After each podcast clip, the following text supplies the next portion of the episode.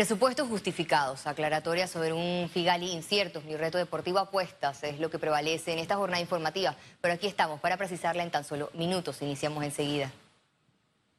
El órgano ejecutivo sustentó este miércoles ante la Asamblea Nacional el presupuesto general del Estado 2021 que asciende los 24 mil millones de dólares. La presentación de los recursos estatales estuvo a cargo del ministro de Economía y Finanzas, Héctor Alexander.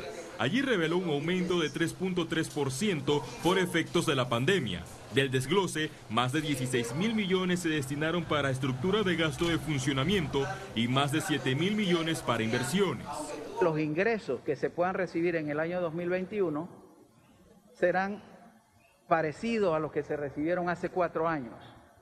De esa manera, para poder garantizar una actividad económica lo suficientemente sostenible y lo suficientemente dinámica, se tendrá que recurrir, como en el año 2020, a recursos del crédito para poder sufragar estas inversiones. La sustentación se dio con preocupaciones por la caída en los ingresos, que en junio reflejó más de 1.500 millones y para finales de este año podría cerrar en 3.000 millones de dólares. La causa de la disminución de los recursos eh, de los impuestos, del pago de los impuestos, de la recaudación que debe hacer el fisco, ha disminuido gradualmente. Eh, eh, tenemos que ser vigilantes con, con ese presupuesto y llegar a las metas trazadas para hacer las recaudaciones pero ¿de a dónde si la economía no lo permite?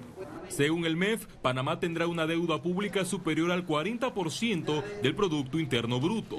Yo creo que eso es prioridad hacer los recortes y los ahorros eh, y si eh, queremos saber eh, realmente dónde van a estar, dónde va a estar el crecimiento de la deuda. A partir del próximo lunes, la Asamblea Nacional iniciará con la revisión y aprobación de las vistas presupuestarias. Félix Antonio Chávez, Econius. Y la Junta Directiva de la Asamblea Nacional evaluará este jueves regresar a las sesiones presenciales en el Pleno para discusiones de temas específicos. Hay algunos diputados que han manifestado su interés de, eh, más que devolver, eh, hay algunos proyectos que, de alguna manera por su dinámica y su participación, pues sería un poco más fácil desarrollarlos de manera presencial. Eh, en efecto, debe haber reunión de la Junta Directiva el, mañana y, de ahí debe definirse de repente, tal vez no para que haya un pleno presencial permanente, sino para que algunos proyectos en algunos días específicos se puedan discutir de manera presencial Las filtraciones en el Figali no están en el área de atención a pacientes con COVID-19, aclaró el director de la región metropolitana de salud, Israel Cedeño, en radiografía. Tal cual lo dijo el señor, ministro, sí está listo. El señor presidente también tiene razón en el tema de, de, de gotera. Lo que pasa es que en este momento no tenemos necesidad de mandar a ningún paciente allá, pero eso no quiere decir que no vamos a seguir preparándola. Eh, yo inspeccioné también personalmente como director regional el hospital Figali están todas las camas, están todos los aparatos, el equipo personal, todo está listo. Eh, las áreas en que en algún momento puede haber tenido goteras no son las áreas sensibles donde vamos a atender pacientes, pero eso se está subsanando igual. El número de muertes por COVID-19 sigue en descenso. En las últimas 24 horas Panamá registró solo 18 muertes. Veamos las cifras en detalle. El reporte de este miércoles 19 de agosto totalizó 83.754 casos acumulados de COVID-19. 964 sumaron los nuevos contagios por coronavirus. 1.672 pacientes se encuentran hospitalizados, 157 en cuidados intensivos y 1.515 en sala. En cuanto a los pacientes recuperados clínicamente, tenemos un reporte de 58.274. Hasta la fecha, Panamá suma un total de 1.827 fallecimientos, de los cuales 18 ocurrieron en las últimas 24 horas. El Centro de Investigaciones en Vacunas busca voluntarios para el primer proyecto COVID en Panamá. Si quieres ser parte del equipo de voluntarios que participa en el estudio de una vacuna contra el nuevo coronavirus y tienes entre 18 y 60 años de edad, puedes contar a contactar el Consorcio de Investigación de Vacunas en Panamá. Requisito importante que no hayas tenido COVID-19. La Autoridad de Innovación Gubernamental habilitará alrededor de 12 abarroterías en los próximos días para el uso de vale digital. De nuestra parte estamos apoyando nueve abarroterías adicionales que se van a estar añadiendo de aquí al viernes, de manera que en la nueva fase de recarga ya tengan en el área, por ejemplo, del 88, tengamos al menos 10 abarroterías eh, con el vale digital. Pero esto no, no, quiere decir que no se puedan, las abarroterías no puedan solicitar eh, ingresarse al vale digital porque esto ya, ya está abierto, así que cualquier abarrotería podría solicitar trabajar con el vale digital. El Consejo Permanente Multisectorial por la Educación, conocido por sus siglas como COPEME, hizo un llamado para salvaguardar la educación a distancia en tiempos de COVID-19. Es inaplazable asegurar el acceso a la educación de todos los niños, niñas y jóvenes eh, del país, independientemente de su lugar geográfico, de su condición socioeconómica o étnica, eh, es importante garantizar este acceso. Yo quisiera hacer un llamado a todo el país en nombre del Consejo Permanente a que nos unamos en torno a ese derecho de buscar, de interactuar con nuestros estudiantes. Que ningún estudiante se quede fuera de la interacción. debemos hacer una campaña nacional contra la deserción educativa, que eso sería lo peor que como país nos puede pasar. La directora de la Secretaría Nacional de Niñez, Adolescencia y Familia, Sara Rodríguez, compareció ante la Asamblea Nacional por la denuncia de maltrato infantil en el albergue Chilibre, Panamá. La funcionaria confirmó en la Comisión de Gobierno que en el mes de agosto recibió una nota por las presuntas irregularidades en el trato a menores de edad, expuestos a personas adultas que visitaban el centro. Rodríguez, la directora, manifestó que su gestión encontró un desastre social, pero que no acudió a las instancias penales para no dañar la imagen del gobierno reveló que este año cerraron tres albergues por anomalías. El Ministerio de Desarrollo Social, mediante un comunicado, repudia los actos que atentan contra los derechos individuales de los niños, niñas y adolescentes. El comunicado señala que el MIDES revisa la normativa que regula los albergues y casas hogares en todo el país, con el objetivo de fortalecer la institucionalidad y tomar acciones al respecto. Economía.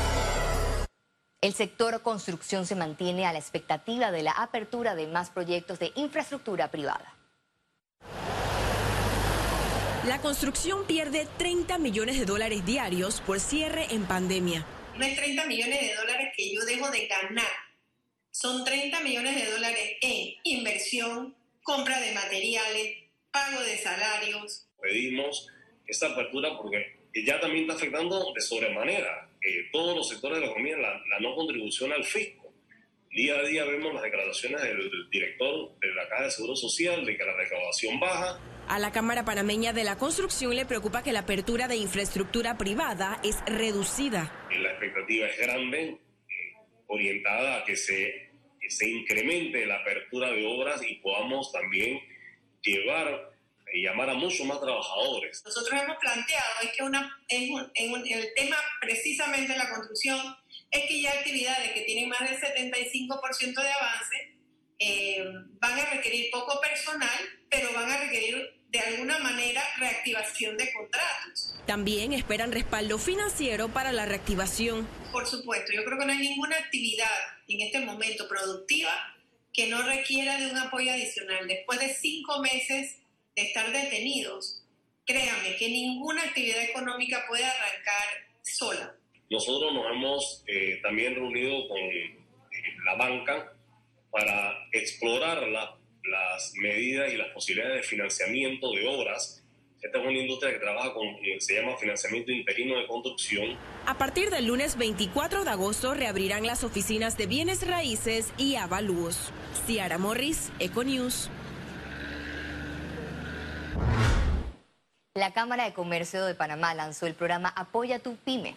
Este programa, en alianza con el Centro Nacional de Competitividad, brindará asesoría, capacitación y gestiones de acceso al crédito a las micro, pequeñas y medianas empresas. El proyecto iniciará con un ciclo de charlas del 31 de agosto al 4 de septiembre a las 9 de la mañana con duración de una hora. Para más información y asesorías, los emprendedores y microempresarios deben llenar un formulario en el sitio web panacámara.com principal objetivo desde el primer día es que ninguno se quede rezagado en el proceso de reactivación económica. A esto debe sumarse el sentido de solidaridad y resiliencia entre empresarios para desplegar talento y voluntad horizontal a través del apoyo comercial a los más pequeños clientes y proveedores locales y que así reemprendan sus actividades prontamente.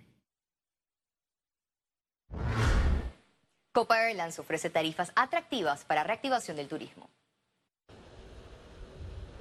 Copa proyecta reactivarse gradualmente en la medida que la demanda se los permita. Aseguran que el viaje a bordo es seguro porque exigen uso de mascarilla y renuevan el aire cada dos minutos. El bloqueo del asiento en medio eh, no es necesario. Aún con un pasajero en el medio, la seguridad es muy alta dentro de una aeronave. Aparte que tampoco la, la diferencia entre el, el, asiento de ventana y, y pasillo sería, eh, sería tanto. Aunque no esperan una normalización de vuelos este mes, trabajan en mantener la atracción de turistas. No va a haber un impacto en el precio de los pasajes. Ahora mismo los pasajes están muy atractivos y yo pienso que a futuro se van a mantener muy atractivos para estimular el, el turismo sobre todo.